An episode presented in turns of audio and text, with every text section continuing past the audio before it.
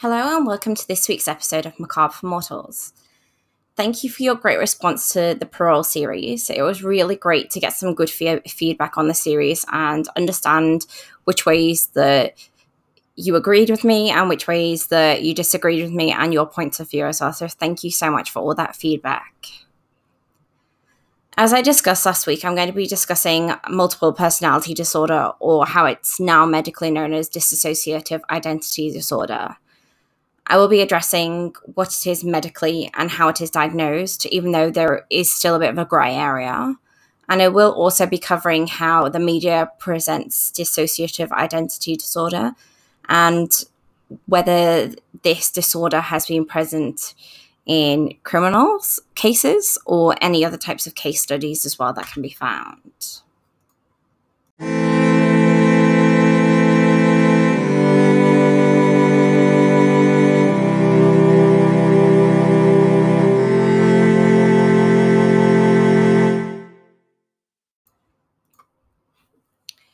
Dissociative identity disorder, previously known as multiple personality disorder, is thought to be a complex psychological condition that is likely caused by factors including severe trauma during early childhood, which is usually extreme, repetitive physical, sexual, or emotional abuse. So, what is dissociative identity disorder? Dissociative identity disorder is a severe form of dissociation, a mental process which produces a lack of connection in a person's thoughts, memories, feelings, actions, or a sense of identity.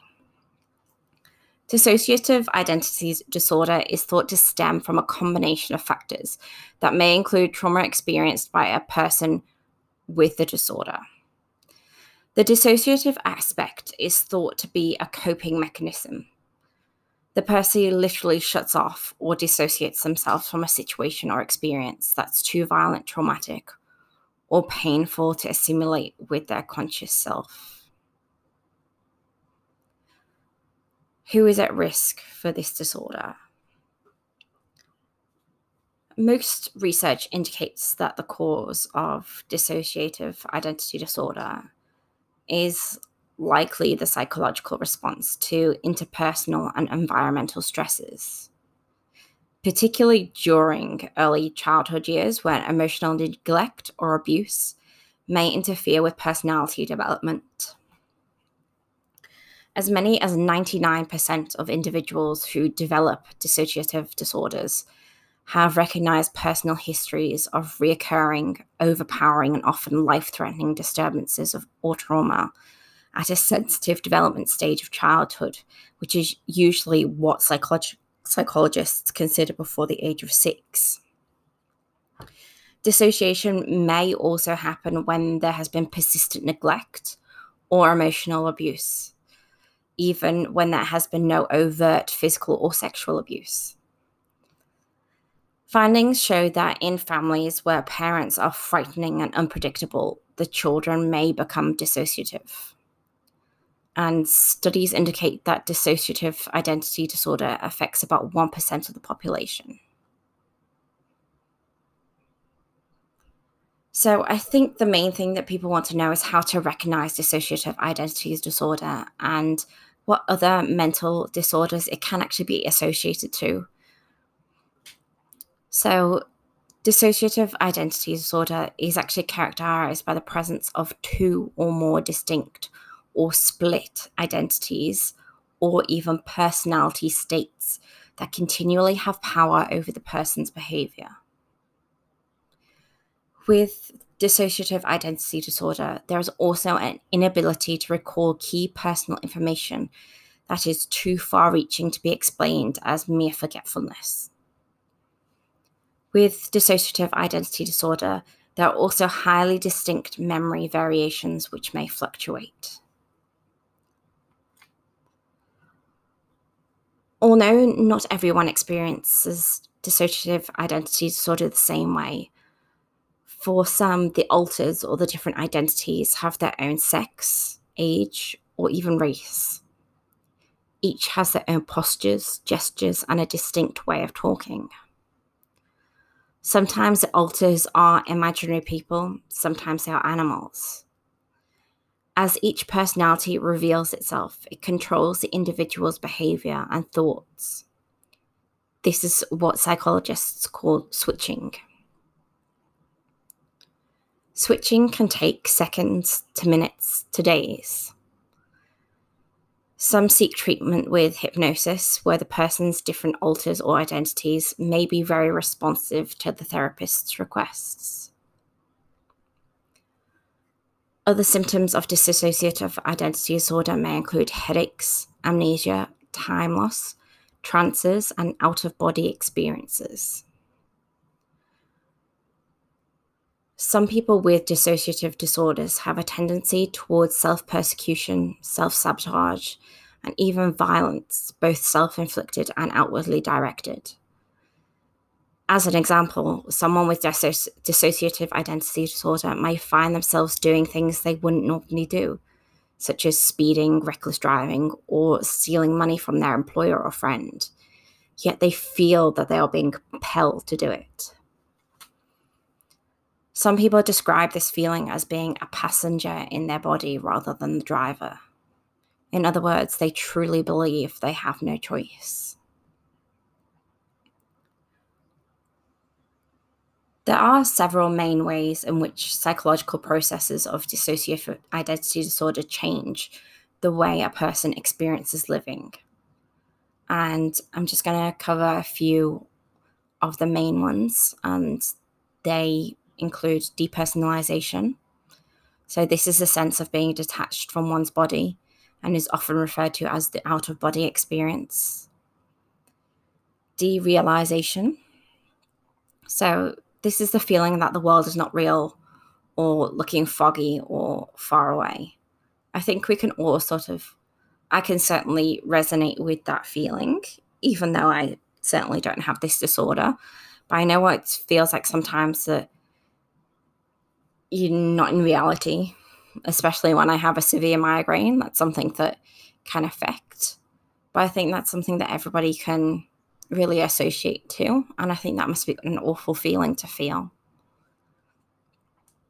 Have amnesia. So, this is the failure to recall significant personal information that is so extensive that it can't be blamed on the ordinary forgetfulness. There can also be microamnesias, where the discussion engaged is not remembered, or the content of a meaningful conversation is forgotten from one second to the next. So, identity confusion or identity alteration. So, both of these involve a sense of confusion about who the person is. An example of identity confusion is when a person has trouble defining the things that interest them, or their political or religious or social viewpoints, or their sexual orientation or their professional ambitions.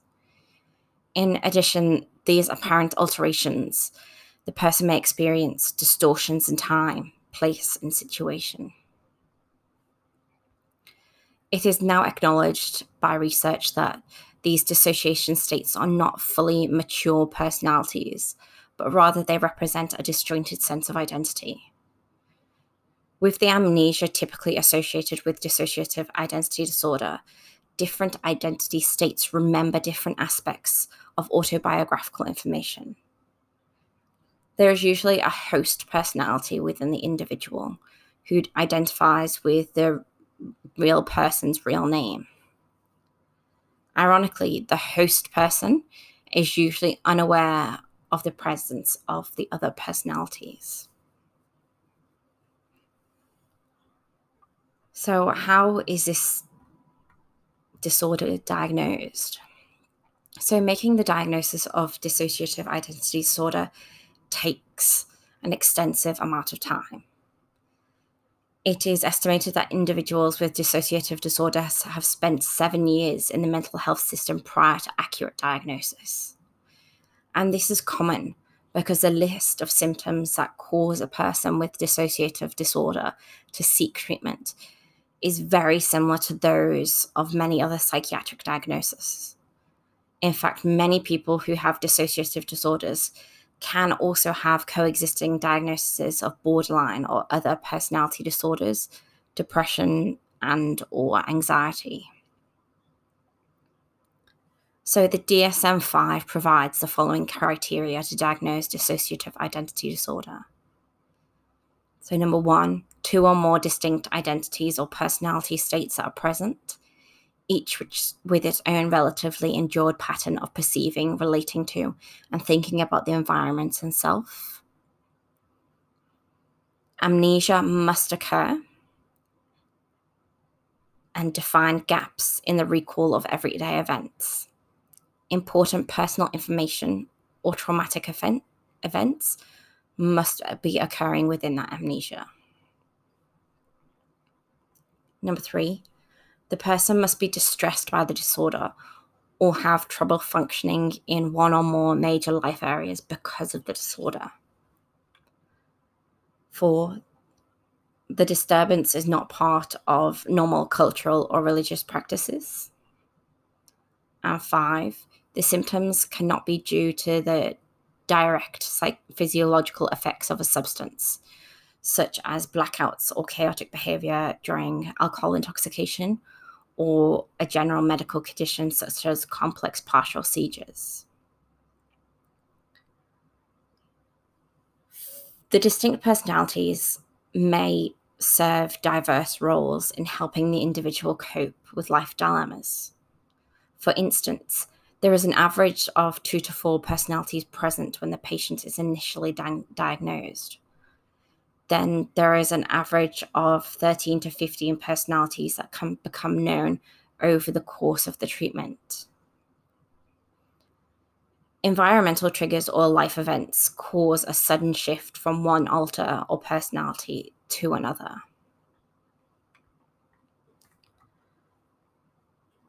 So, what other psychiatric illnesses might occur with dissociative identity disorder? Along with the dissociation or multiple or split personalities, people with the dissociative disorders may experience a number of other psychiatric problems, including symptoms of depression, mood swings, suicidal tendencies, sleep disorders, anxiety, panic attacks, and phobias. They might have alcohol or drug abuse to try and cope with the different personalities. They might have compulsions and rituals, and this borders onto um, OCD. So it's things that they have to do, which can keep that a personality in check. So they might also have psychotic like symptoms, including auditory and vis- visual hallucinations. And they may also have eating disorders.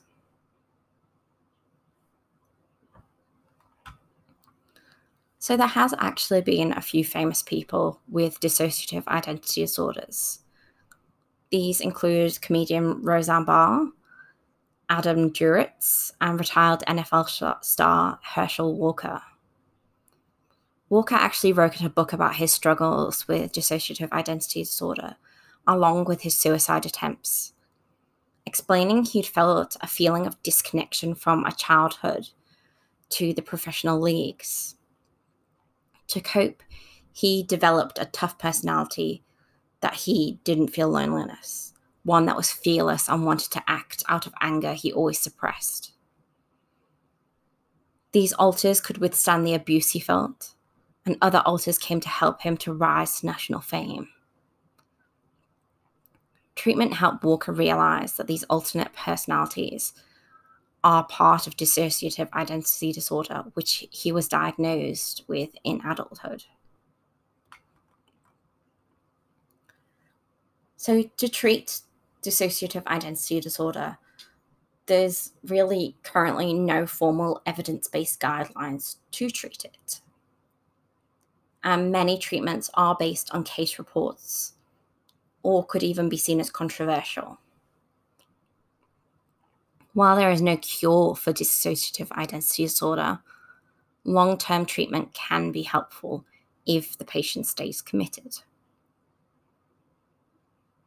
So, what's the effective treatment? The first one is psychotherapy, also called talk therapy. The therapy is designed to work through whatever triggers or triggered the dissociative identity disorder. The goal is to help fuse the separate personality traits to one consolidated personality that can control the triggers. This t- type of therapy often includes other family members, as sometimes they can actually be the triggers and what they can do to reduce those triggers. There's also hypnotherapy, which can be used in conjunction with the psychotherapy. And clinical hypno- hypnosis can be used to help access repressed memories, control some of the problematic behaviors which accompany this dissociative identity disorder, as well as to help those inter- personalities integrate into one another. There's also adjunctive therapy. Therapies such as art or movement therapy have been shown to help people connect with parts of their mind that they have shut off to cope with the trauma. There is no established medication treatments for dissociative identity disorder, making the psychologically based approaches the mainstay of the therapy. Treatment of the co occurring disorders such as depression or substance use disorders is fundamental to the overall improvement because the symptoms of the dissociative disorders often occur with other disorders such as anxiety and depression. And medicines to treat those other co occurring problems, if present, are sometimes used in addition to the psychotherapy and can be used to really help the patient moving forward.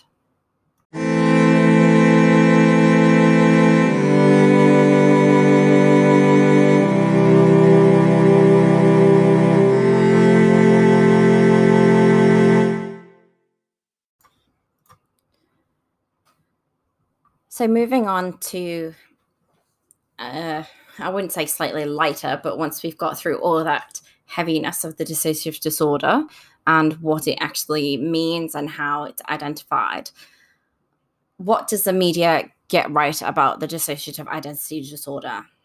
And the answer is really almost nothing. So the first time that I actually viewed a dissociative identity disorder in a movie was actually through a film called Identity. You might know it as The Handprint. Um, it's got John Cusack in it. And I saw that probably when I was about age 14. And when I was watching the movie, I sort of, obviously, it's a horror movie, but by the end of it, you understand that a man actually does have dissociative personality disorder or identity disorder. And that was sort of my first view of things. That was obviously a serious look at it, look at it. But there are some movies that depict people with the dissociative identity disorder as comical, such as in the film Me, Myself, and Irene or they can actually see it as sociopathic, as in the movie Split, Psycho, Fight Club, and also in the movie Dr. Jekyll and Mr. Hyde. And I'll even mention the film Identity in that. Few of these actually convey the degree of suffering of these people. And only some capture that the disorder is almost always the result of severe and chronic childhood trauma. movies portray therapists who treat the dissociative identity disorder as being overly fascinated with the disorder and as having poor boundaries, as becoming over involved and too friend like. No movie has really depicted the treatment that is consistent with the treatment guidelines developed by the dissociative identity experts around the world. Um, many media accounts mislabel the dissociative identity disorder as schizophrenia, even though there are two very entirely different conditions.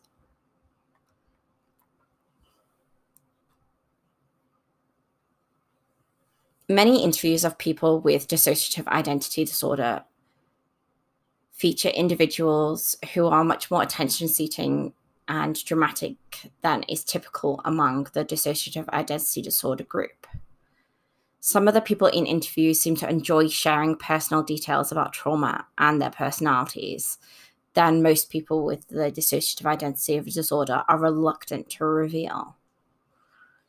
Research does actually show that most people with dis- dissociative identity disorder are avoidant of people and attention and hide their inner world of personalities as much as they can.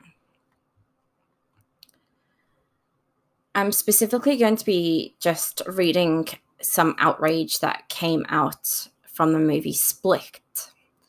So this was the one with um, James McAvoy in it. I personally, I watched this movie. I think he is a brilliant actor. That's why I liked him. I liked him when he was in Atonement, and I liked him even when he was in The Lion, the Witch, and the Wardrobe. That's how far ago that I like him as an actor. And that was one reason why I watched this movie.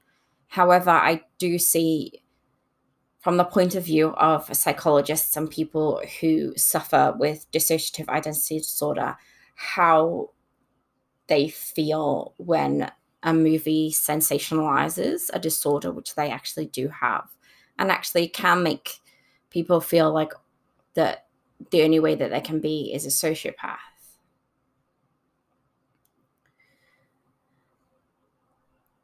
so many mental health professionals criticized Split, and they said that it had actually pushed back decades of pro- progress by the health field. In a world where Silver Linings Playbook showed that people with mental health illnesses deserve love, and the United States of Tara portrayed the everyday struggles of people living with a dissociative identity disorder we don't need split setting the bar for mental illness in the films back to the 1960s.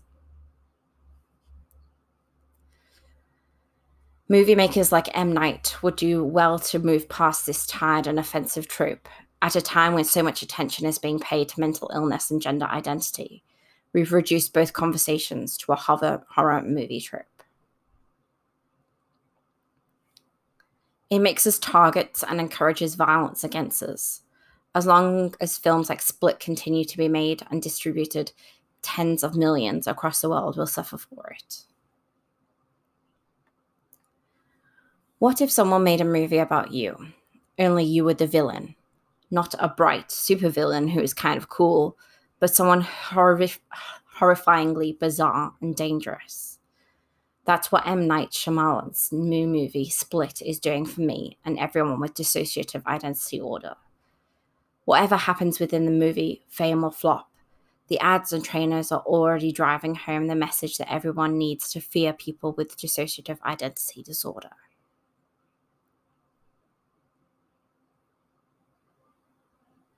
I just want to let leave them hang there for a bit because I also sometimes forget that this can affect people so much. And I agree with that last statement. If someone made a movie about me and my life in that way, how would I feel?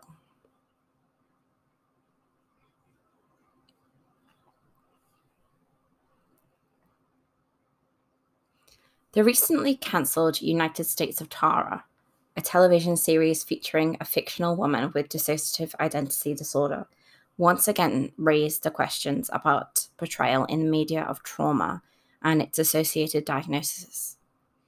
Can shows such as this be both entertaining as well as truthful? Are portrayals of mental illness in popular media largely exaggerated on Hollywoodized forms of entertainment?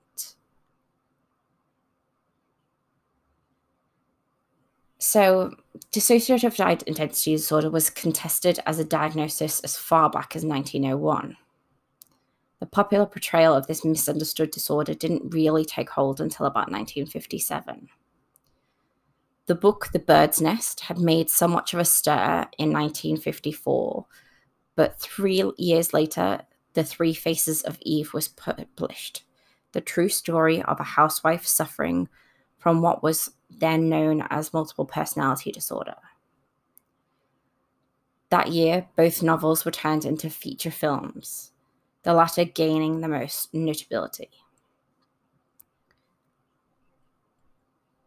So I actually do remember um, the three faces of Eve. That was one of the studies that I first learned when I started to study psychology. And that was the first one where multiple personality disorder was brought into my viewpoint after me watching the film Identity. So I'm just going to go through a few different facts about the TV shows or movies, which I believe are either for real or for show. Because I think it does really make a difference when you do have to have that break with, okay, well, this is just a dramatization of something that happened, or, oh no, this actually really happens.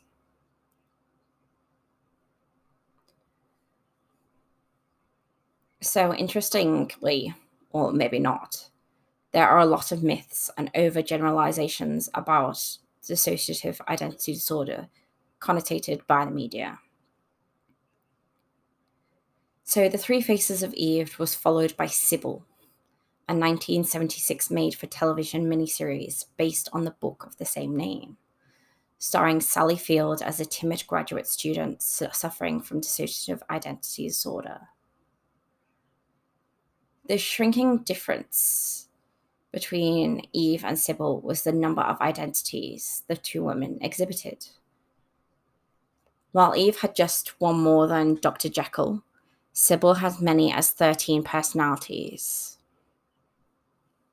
And this is actually quite consistent with what we know about the disorder, from what I said, that when you've been in therapy, it can actually increase to personalities being in those teens. So, this is something that I think Sybil got right. And I have actually read the book from this since, and it is a brilliant book. And I think it actually addresses this in the correct way. I can't say that I've seen the mini series, though. Obviously, that was far before my time, and I have not had the time to look at it, but I will. So the next one I wanted to talk about was um, the films Raising Cain from 1992, Fight Club from 1999, and The Secret Window in 2004, where the main characters develop an identity to fulfill the darkest of desires and criminal impulses, and Mr. Hyde to, to the Dr. Jekyll. Most of this is actually based on fiction not all multiples develop maniacal alters, and most of them do not. And further, the development of dissociative identity disorder is associated with childhood, and a new alter essentially holds onto the traumatic memories for the person, which then protects them from the unimaginable suffering that occurred. It doesn't come from a trauma in an adult life.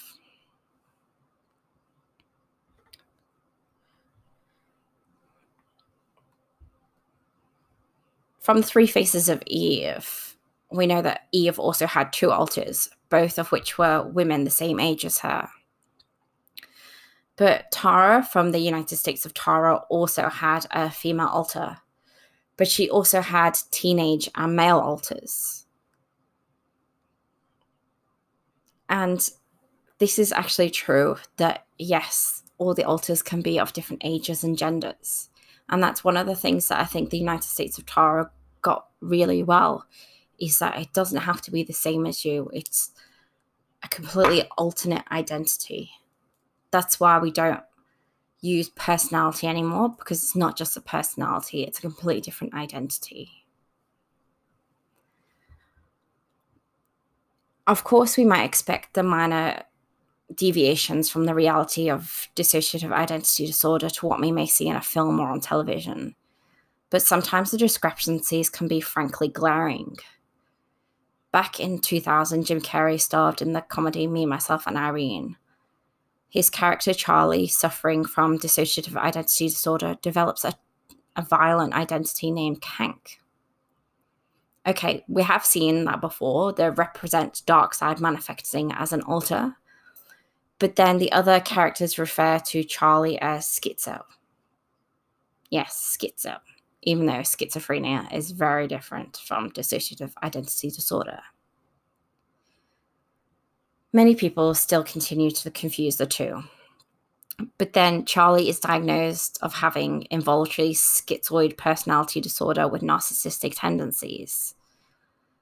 This, of course, is a little more psychobabble at its worst.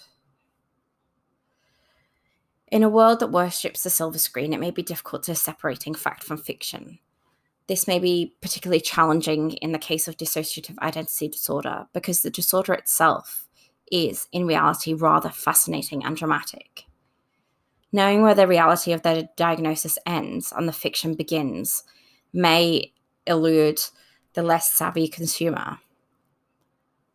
So, some television shows and films accurately portray dissociative identity disorder while others do not, and some fall somewhere in between. Sybil and the United States of Tara allow us to understand certain difficulties that go along with the condition while others, such as me, myself, and Irene, distort the reality of the disorder to an unrecognizable schmugsbug of mental illness. As always, viewer beware. The media, being of different minds of the topic, may be re- wrestling with an identity disorder of its own.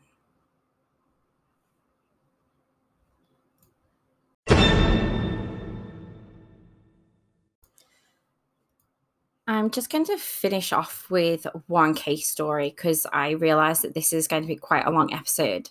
And I think my next episode, I'm going to actually discuss a case that happened in Australia not too long ago. And it was the first lady who came out to having dissociative identity disorder in Australia. I will also be covering if there has been any one involved in a crime or in any other sort of criminal effect with um, dissociative identity disorder or whether it has been used as an excuse as a felon being diagnosed with this. So, this case story is something called Sandra's story. So, Sandra was a 25 year old soldier hospitalized for sudden changes in behavior and episodes of apparent poor memory. She was confused about recent history and believed that she was in a different hospital located 800 miles from the place where she had in fact been admitted. The diagnoses initially considered including schizophrenia, bipolar disorder, antisocial personality disorder, and substance abuse. She was started on neuroleptics or tranquilizers, but showed very little benefit. At this later hospital admission, she was initially thought to have a dissociative fugue or amnesia. She was tested and found to be highly hypnotizable and was asked to re- relive the time when she had, in fact, been admitted to other hospitals. She recalled the earlier experience and then she was helped to reorient to the correct time and location. It was determined that for some years she had suffered with significant gaps in memory. She also had a significant sudden changes in her expression of emotions and behavior. While Sandra was generally agreeable and helpful, she would suddenly become hostile and really uncooperative. She reported being told that she had said and done things that she vigorously denied because she had no memory of having done them. On one later occasion, she was admitted to the emergency department with a deep, deep cut to her thigh, saying tearfully that she had been running in a field and fell. This explanation was both vague and inconsistent with the type of injury. In this case, hypnosis was used to help her recall how the injury occurred by moving in time to earlier in the day. Sandra began psychotherapy, which helped her to see parts of her identity as poorly integrated portions of her overall self, rather than distinct personalities. She was encouraged to integrate them and learn to appreciate Sandra's cooperativeness and Mary's assertiveness, both in moderation. She later said, I came to understand Mary as me, Sandra as me. Before that, I didn't want to, and then I'd have to be responsible. She came to this understanding by working through old memories of a troubled childhood. Her parents had divorced when she was six years old, and her mother became involved with a man who abused drugs, primarily cannabis, and started to sexually abuse Sandra when she was 11. She had limited memory of the abuse, but gradually became able to discuss it more. She recalled, for example, a time when her mother's boyfriend got high and forced her to felicitate him. She relived some of her revulsion and terror, but then smiled and says, I gagged and threw up all over him. He threw me against some wall, but I spoilt his fun. She was taught how to restructure her memory of the abuse to include her ability dis- to disrupt it. She also started ta- taking antidepressants for her comorbid or depression. She responded well to the combination of the antidepressants and the psychotherapy and came to dissociate only rarely. Sandra began to develop more stable and healthy res- relationships, and her diagnosis was dissociative identity disorder. I thought this case study was brilliant because it shows all the symptoms that we'd spoken about earlier and how they all combine to make this poor person, Sandra,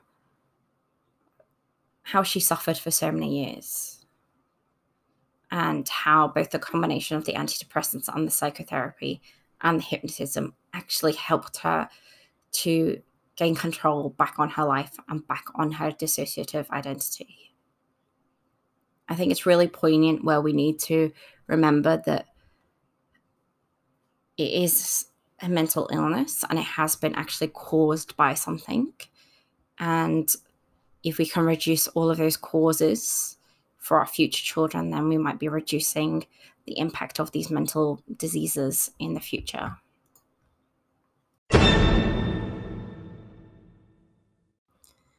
So, my sources this week were the American Psychiatric Association's page, Psychology Today, Teach Trauma, and WebMD.